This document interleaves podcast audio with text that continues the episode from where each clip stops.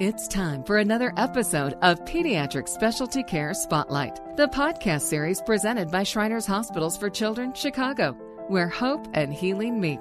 Here's Melanie Cole.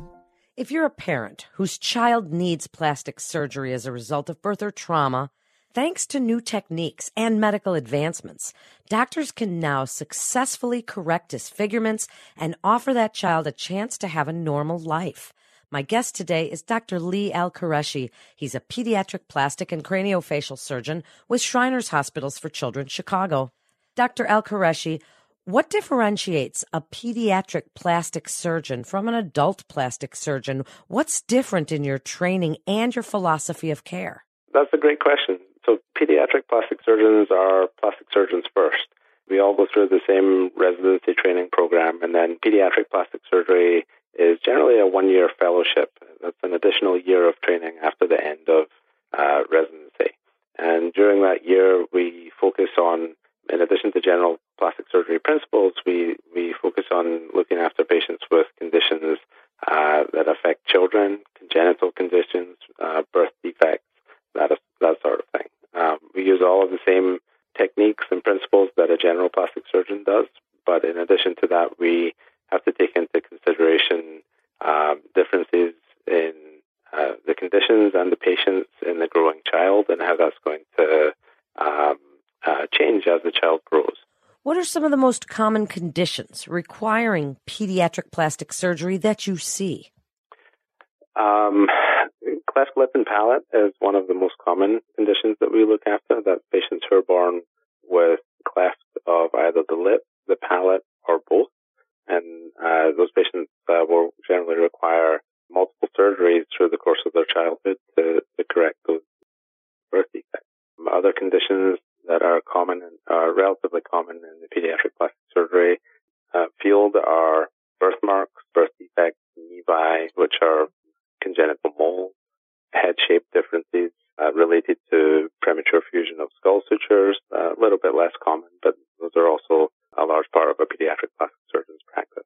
And now many kids have birthmarks. They have nevi, they have, or even scars that they have. So speak about how plastic surgery and pediatric plastic surgery affects these children and changes their lives if they are someone who has a birthmark that's pretty visible or a scar revision. And do these things always have to be surgically removed as far as birthmarks? Tell us a little bit about them. Uh, absolutely. Uh, so, um, birthmarks and scars are, are um, different different mechanisms, but the end result in terms of how the child feels about them may be very similar, uh, especially when it involves a, a cosmetically cosmetically sensitive area like the face. Um, any difference uh, in facial appearance can be something that uh, a child is very sensitive to, especially as they start getting into the school age years. Uh, and so there are many reasons why a scar or a birthmark may uh, we may choose to um, uh, do a surgery for that. Um, but one of the reasons may be to improve the appearance of, of either the birthmark or the scar. Now, certain types of birthmarks may need to be removed for other reasons. And it's always best if there's any question to, to see uh, your your physician and then your surgeon um, uh, for advice on the indications for surgery, uh, whether it's required, whether it's um, advised, um, and whether anything can be done to, to um, aside from any medical issues, to improve the appearance. What else would you like to discuss as far as maybe there's jaw surgery and you know, where do you see children being mostly affected when it comes to pediatric plastics? And because you're you're changing their lives, doctor. So it's something that makes them feel normal again, as I said in my intro. So what do you see as exciting that's going on in your field? Well, one of the, the main reasons I started uh, in this field was the, the opportunity to take patients with conditions that would be viewed as abnormal and to bring them as close back to what would be considered normal as possible and to give them the best opportunity to live a normal life. And uh, you mentioned jaw surgery. Jaw surgery is any surgery to move the position of the jaws and the teeth along with them. The reasons that we would do that are um, when the teeth are in enough of an abnormal position that the orthodontist, along with braces, is just not able to get the teeth in a good position.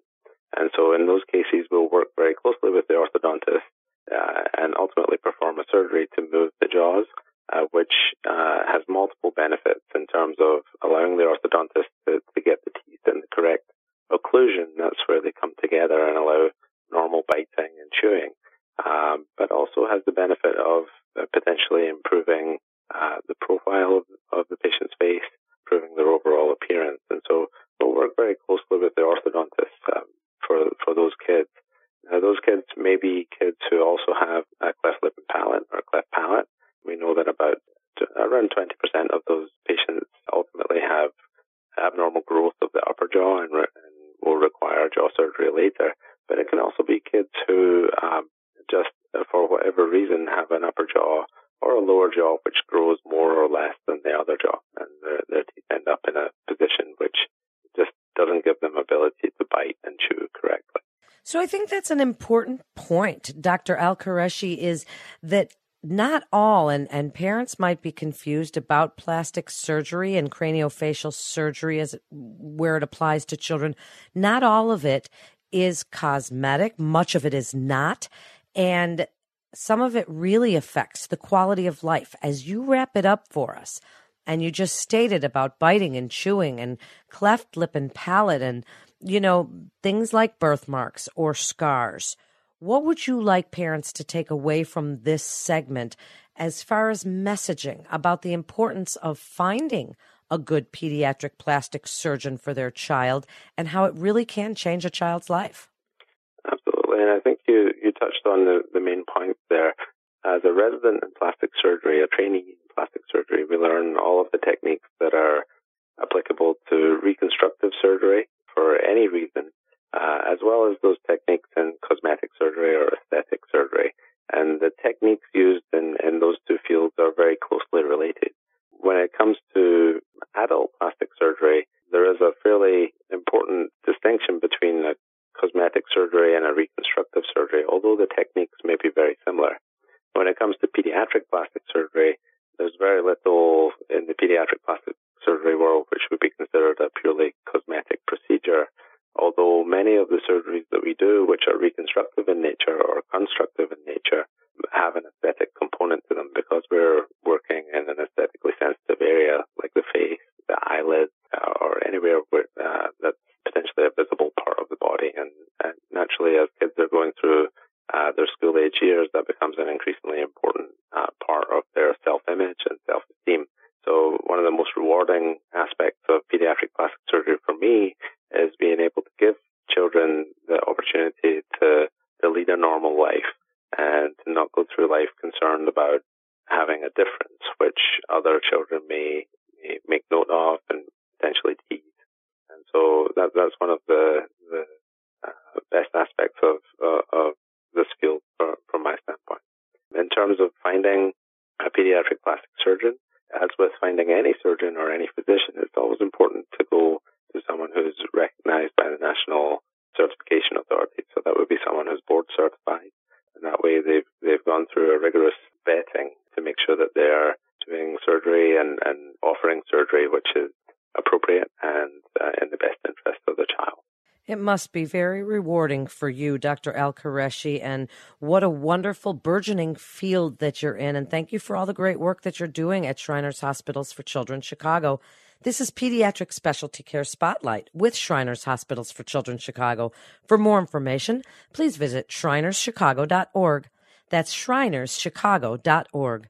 This is Melanie Cole. Thanks so much for listening.